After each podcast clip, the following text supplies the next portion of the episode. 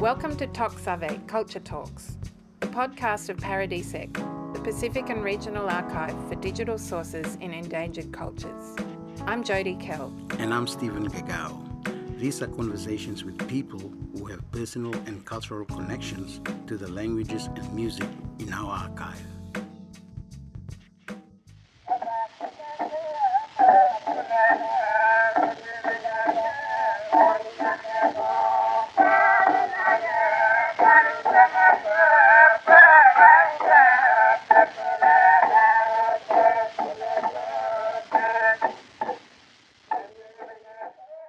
Episode follows on from episode 10 that presented recordings that are over 100 years old as part of the True Echoes project in collaboration with the British Library. We interviewed hula speakers from the Papua New Guinean diaspora community in Sydney, Roge and Killa, about the wax cylinder recordings made in the Hula region, Central Province, in 1904 by Charles Seligman on the Daniels Ethnographical Expedition to British New Guinea. We highly recommend that you go back and listen to the previous episode if you have not already done so, to appreciate the continuation of the conversation and to fill you in on the historical and cultural context of these recordings. We are joined again by True Echoes partner investigator Amanda Harris, and together with Steven Gagau, they interview another hula speaker living here in Australia, Deveni Temu lives in Canberra and he shares his perspectives of the historical background of the Hula region leading up to the 1904 expedition, including the establishment of the LMS missionaries in Hula village and the subsequent transformation from traditional living to modernisation and westernised lifestyles. Deveni is from an older generation than Rogan Gulia, so he has living memory of growing up in the 1950s and 60s with elders steeped in these cultural practices. He also articulates his knowledge of the significance and meaning held in the song recordings, particularly the Leku Leku song tradition of the Hula region.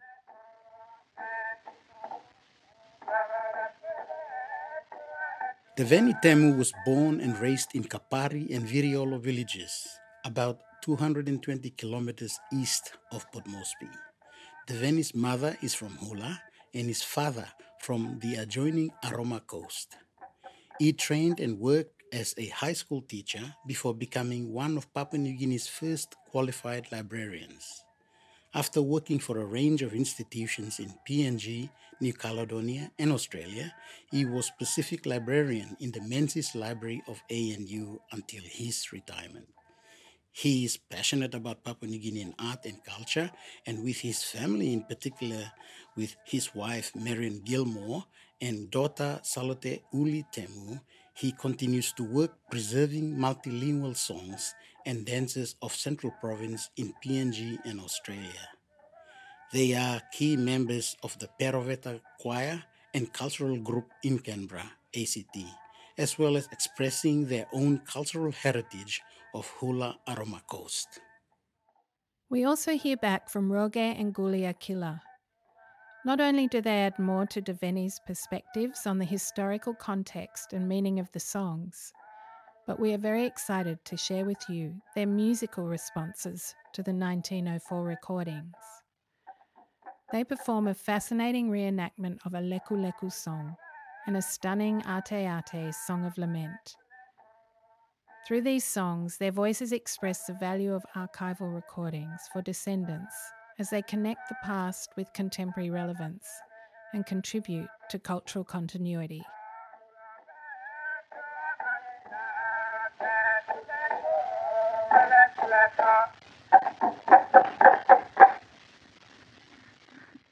We welcome Deveni Temu to the Toksave podcast.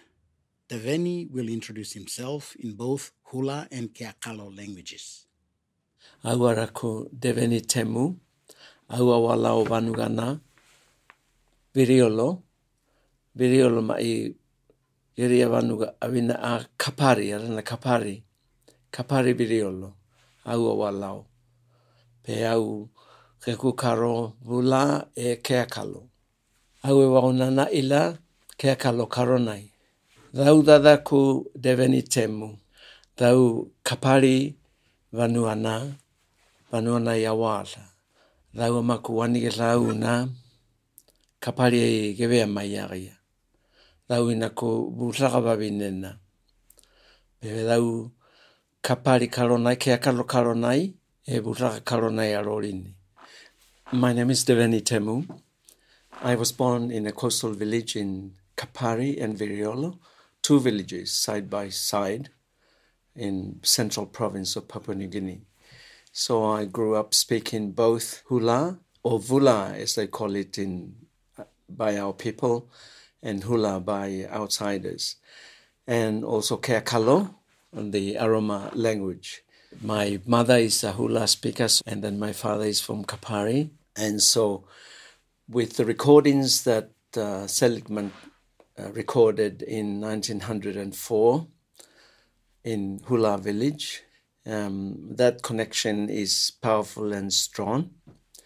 In that, I would say I would be one of the last of my generation that listened to this style of singing, traditional style of singing of our Hula Aroma people when you listen to the recordings, brings back a lot of connection to these people because it's so unique. There's no way of knowing that this style of singing was ever sung because a lot of people who were born after me probably never heard them and will never hear of them.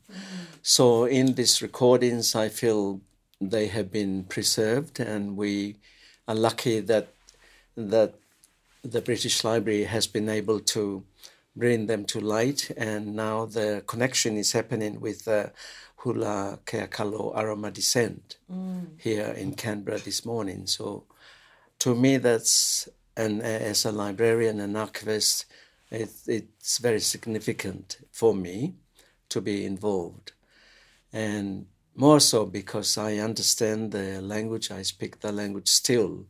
And probably it's also true to say that when I die, then my children are not going to speak. Mm.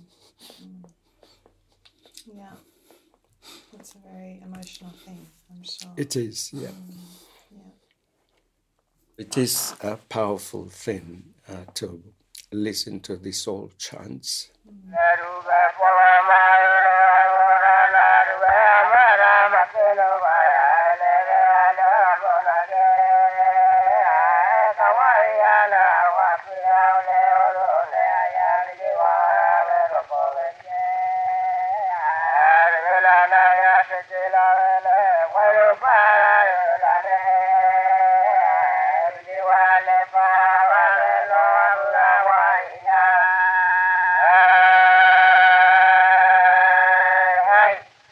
But I mean, the songs that are not just um, about anything and everything, they're very meaningful because through these songs you're able to work out the trade connections that these people developed all along the Papua Papuan coast, Central Province, right up to Torres Strait Islands and to the very eastern tip. And in some of these songs, especially one of them, I wasn't able to work it out, but I because of my age, I was able to connect it. And I think it's in the Gulf, one of the Gulf languages, and that points very directly to the Hiri trade that the Motu people were conducting, you know, in the very early stages of our people. But I also heard when growing up in the villages that our people could sing in some of these uh, languages which we never understood, mm. but we knew they were um, songs they picked up from this Hiri trade. Mm. And so the Hula people would have traded with the Motu people when the winds changed, and that's the time for them to come to Motu villages and exchange fish with their sago and other uh, commodities or uh, valuables like shells and bed of paradise feathers for dancing and all those things because hula people were traditionally very skilled fishermen. Mm. So they would fish in the reefs and bring the fish in and exchange that way. Mm. And so, I mean, that's confirmed in the writings of William Lawes, who was um, the first missionary that came via the London Missionary Society, now popularly known as LMS. He was the first white man to ever build a permanent house in all of Papua New Guinea, I believe. Mm. So that it was in 1884. And so William Lawes also has a very strong connection with the Hula people, in that when the trade happened between the Motu and the Hula people in exchange of fish and sago and he was there. And through that, he asked the Hula or Keapara people if he could come and bring the gospel of, yeah, to the village people. And that's how it happened. So that's 1884. So if you take that date, and by 1904, when Seligman was there and went up, you know, the missionary influence was really now gaining uh, power and, um, you know, the change was going to come. Well, because you also described it as being such a tumultuous time in a way over that so much change. Yeah. And the this kind of coming of the missionaries. I mean, so much had been happening in yeah. sort of 10, 15, 20 years before Seligman yeah. turns up. That's right. And that's a remarkable moment in time as well for people. Oh, it is, because I mean, as I said, you know, that was the beginning of dismantling of the very traditional way of life mm. of the people. So, whereas the hula, I mean, they were the first of along our coast anyway, excluding the Motu people, that readily accepted this new way of thinking, a new way of life, new way of looking at things. Throughout this episode, we also hear from Roge and Gulia. They add to the historical account of the Hula region and how it was already a trade hub when the missionaries arrived. Historically, so, so our people, Hula people, Levalu Levalui and Lalui settled in in um, what is now Hula, Hula, and the Hula people got permission to live from the Babaka or Ririga. That's the name of that area, the clans. That the Ririga people let them settle there. Mm. So that's village from the that from that area. Area. Yeah. Um. So we so and then our people kind of like just claimed it in in a way and from the first they made houses on on the sea, and this is why I said like we went from sea to land, and then we just expanded. Yeah, but I guess that was like the the main hub of you know like trade trade and, all because know they were at the point. So when the yeah. missionaries came, you know, I mean they came and landed there, and that's yeah. where they set up the you know mission station. mission station and all that. So that's where everything was. So the schools and the um, but the little um, but hospital. Yeah, the clinics all, and all that. They all, were all in All so the villages, neighboring villages. So that's where everyone would. Yeah. It was part of that yeah, process. It was part, yeah. yeah, everyone around the peninsula came to Hula. Yeah. For yeah, like for schools and medical. Medical, yeah.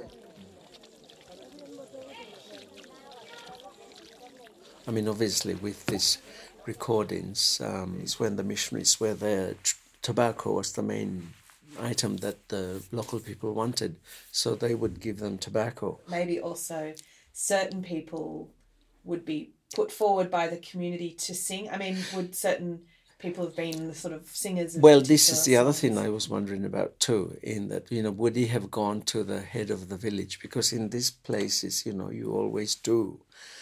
But you know, this is 1904, so there would be familiarity with white people coming to our communities, mm. and so there could have been already some pe- people identified that you can approach to get into the village or interact with village people, mm. and and that again you you have to wonder about that. But the fact that he actually got them to sit down and be recorded is just another amazing thing.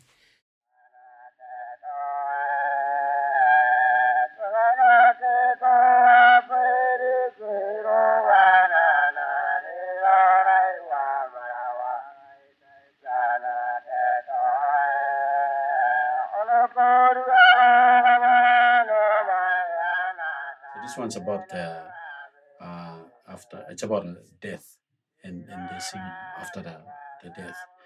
Um, a lot of it is it's about mourning, right? You know talking about the person.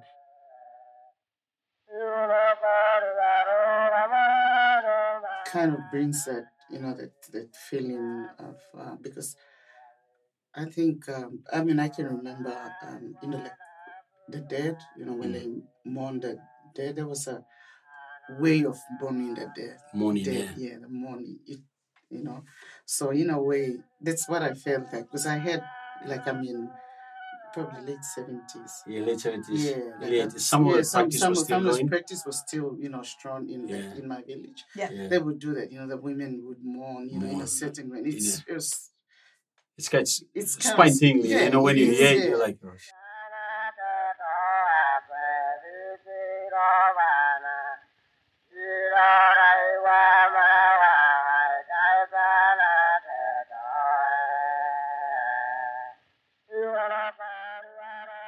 So Steven told you about these recordings, yeah, and then you listened to, I to was some of them. really, What yeah, was that? What yeah, was that like?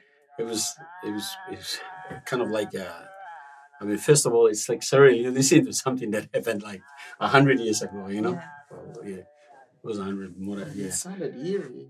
Yeah, it's just, Yeah, it was, but um, it's like, yeah. at first when I, when we had it, you know, my kids, you know, it's son, something out of they a like, horror movie. "What like, Stop what the is that?" You know, they said, that is, that is, called her. What are you? what are you guys listening to? Yeah, And there's, there's some chanting. yeah. in It's there, like you know? chant, sound like chanting. Yeah. yeah.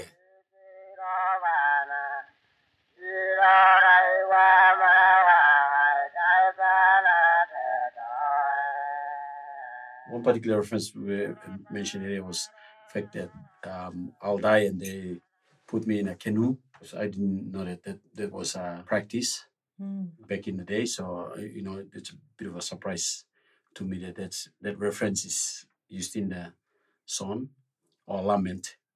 Yeah, and it's about the person, you know, Crossing over. crossing over. And, So one of the things about the the canoe we kind of worked out is because of the name of the tr- the tree. the tree. Yep. Yeah, so that's how we worked out you know, what they were saying. Oh, okay, this it's a canoe Yeah, made from this tree, Mm. so that it kind of confirmed, you know, it's like for Yeah. for burial. burial. The The marawa. Marawa Marawa is is a the- is a tree that we it grows. It's popular in our in our area, and they, they use it generally to mark land, like Mm. this. The the boundaries. and- boundaries. yeah. Mm.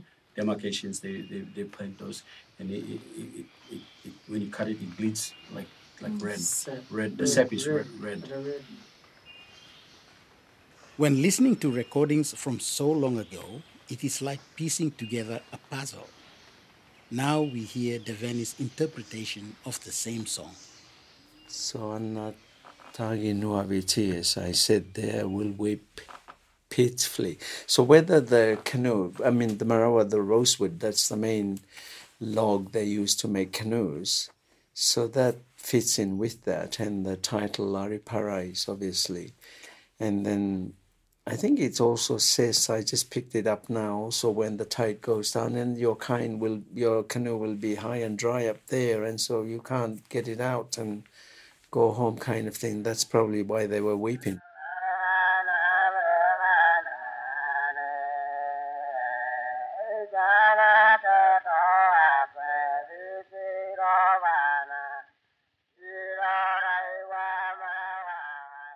There's a certain way of singing. You know, there's many different, especially for the laments. We've got, you, know, uh, they don't do them anymore. But we got the ute.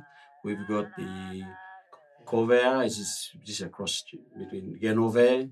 Um, Is this sort of a song that people don't sing anymore, or is it something where you can see how it's changed? I, I think this this where this have been taken over by hymns. Mm. So I think it's, it's slowed down because I know that when I was growing up, think you see that the women would cry and They you know like uh, hell themselves and paint themselves or scratch themselves. scratch themselves and Uh, beat themselves up in yeah. their face and all that. You know, Yeah. ash or yeah, dust, put Dust. dust on themselves or- and all that. yeah. They don't do that anymore. Yeah, so I think So- it's probably the you know, when Christianity came, they tried to do away with, Yeah. you know, some of these things. So it's like, I mean, I guess Yeah, so this would be kind just of taken the pre while it was still hymns active, right? In have the- the- taken the place of this type of Yeah. mourning, you know. So, but the occasional utes are still being sung. Mhm. Like I'm, I'm calling saying ute because that's the most most Recent- current current, yeah. uh, as you know Lament. lament similar uh, ilk to this Mhm. that are still being sung is called uh, ute. Roge and Gulia perform Ate Ate as a response to the Agipala Ute song recorded by Seligman.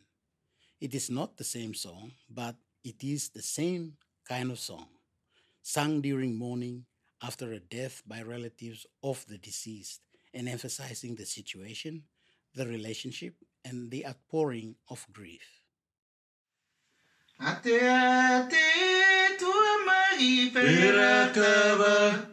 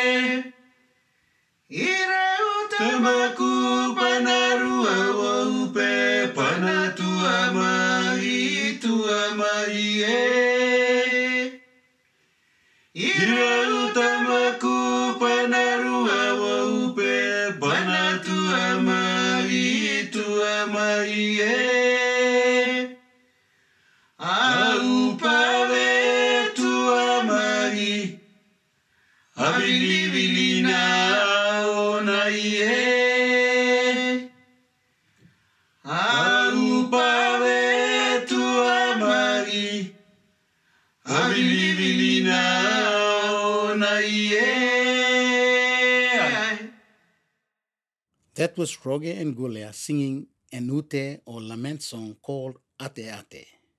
We now discuss Leku Leku songs, of which there are several in the 1904 recordings. Leku Leku as a kind of type of song. What what what what characterizes? What makes that a? a More serious. You don't really, young people don't mess around with it. Ah, okay. Yeah, because it has that level of, I wouldn't say sacredness, but um, seriousness in that, you know, it's, how can I put it? If you're a fisherman or a hunter, you know, it give you it gives you confidence. If you sing this sacred chance or whatever, and you go out and you know you are hopeful that you'll come back with a big catch or Mm. actually catch a pig or a dugong or a turtle, whatever you're going to set out to hunt. Mm. Yeah. Mm. But I mean, these songs would have explained, you know, if it was happening at the time, they would have explained, you know, we were there and we've moved. So the Leku Lekus are like that. They narrate these stories of people's movement or whether they've had mish- mishaps. Because it and it, and you've you've noted actually there that several of those songs, there's a part there's a leku there's something which is quite difficult to hear, and then a leku leku Yeah. song afterwards, which is interesting too. So I mean, this obviously seems to be one of the main things that people chose to sing for. Well, that that's the what that's their traditional main. The main Yeah, the main like genre. Rigo. Rigo is for Kitoro. Mm. Kitoro is for Rigo.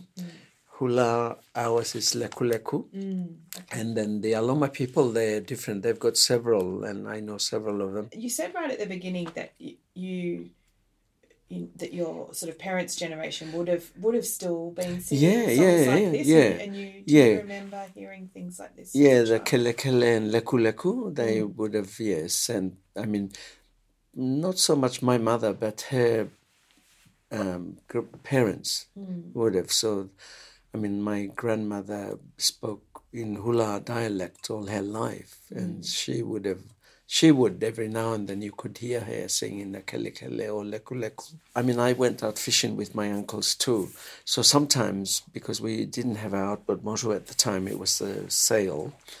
So sometimes if the wind wasn't there, then we would kind of just be, you know, stable and not really floating and mm. a leku leku or a kelikele song like this. Mm. Just one or two of them singing it mm. out in the ocean. And the sound was just amazing.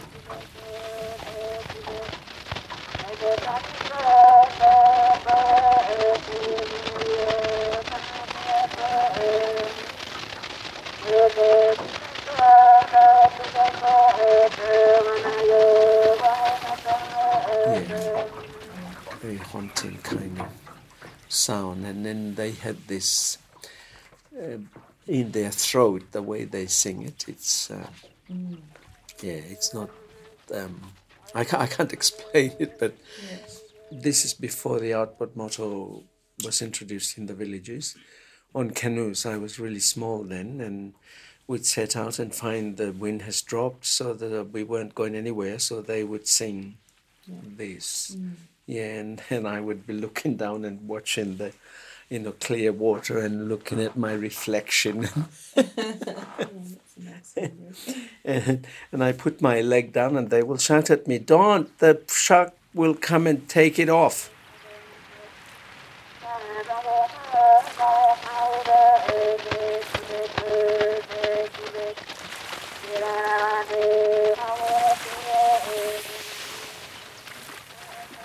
Yeah. And that, I mean, that's that's a long time after this too, isn't it? That's sort of fifty years in your childhood in the fifties or sixties. Yes. That's a long time after these recordings. There's obviously a continuity there, and then things were changing more in the in, in the time of your childhood. Do you think? Oh, yeah, in the 50s, by yeah. the 50s, and by the time I went to boarding school, so that would have been 67, 60, 66, 67, 69. By that time, you know, because we were going to boarding school, we were living. So, I mean, the young people that were coming up in the village, uh, that got disrupted.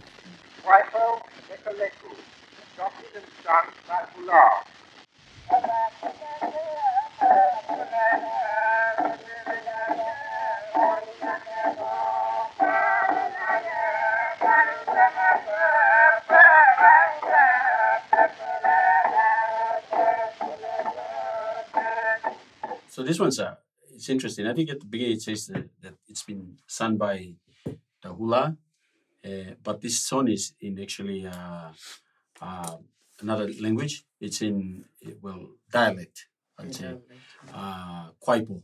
Kwaipo was a is a village which is uh, I'd say probably 15, From 15 k's away from Hula, closer to Capara village.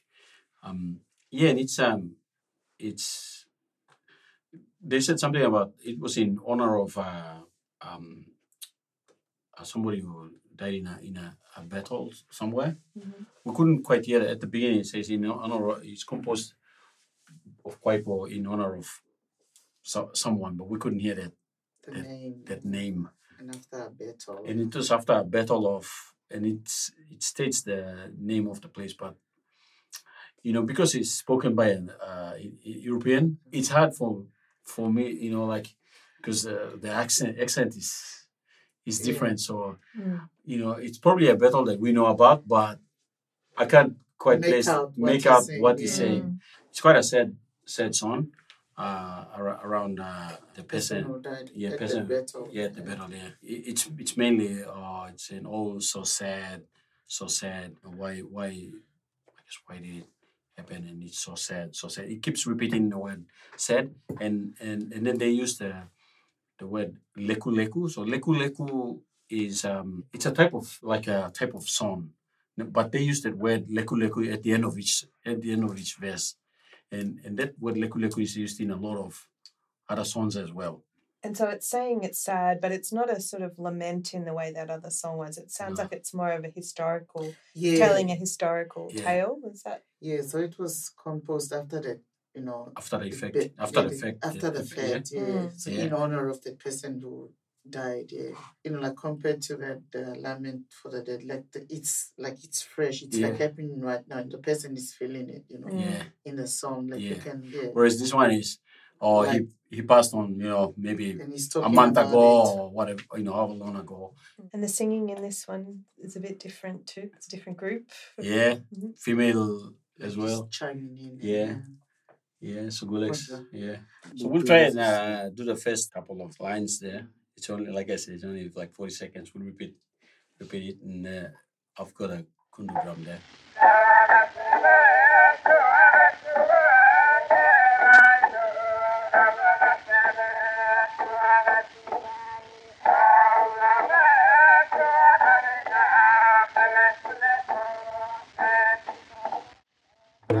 Yeah,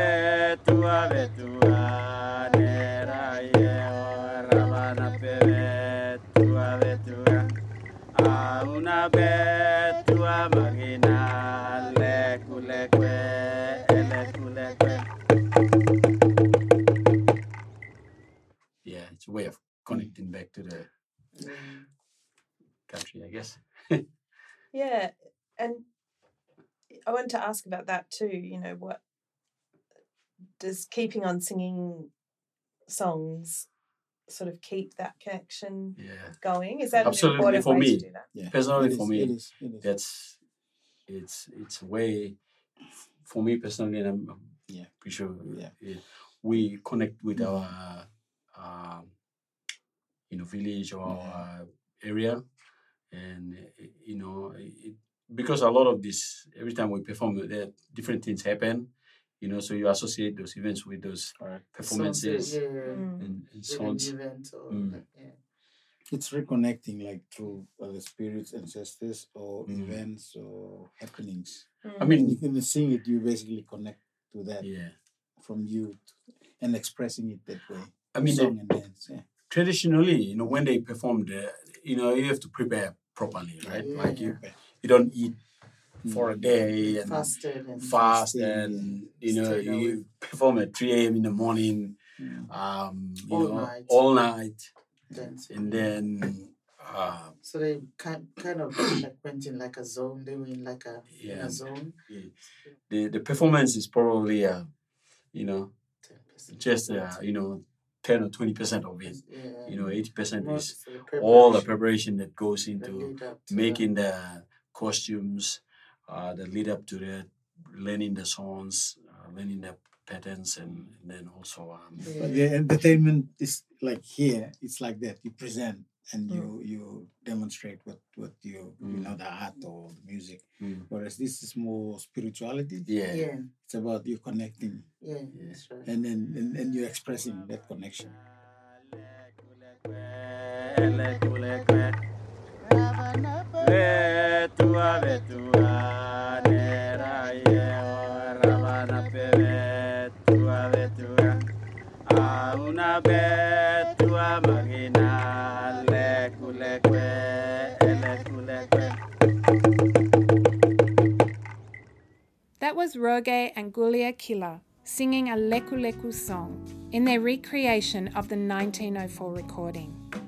We would like to thank them for their wonderful musical responses and contribution to the discussion in this episode.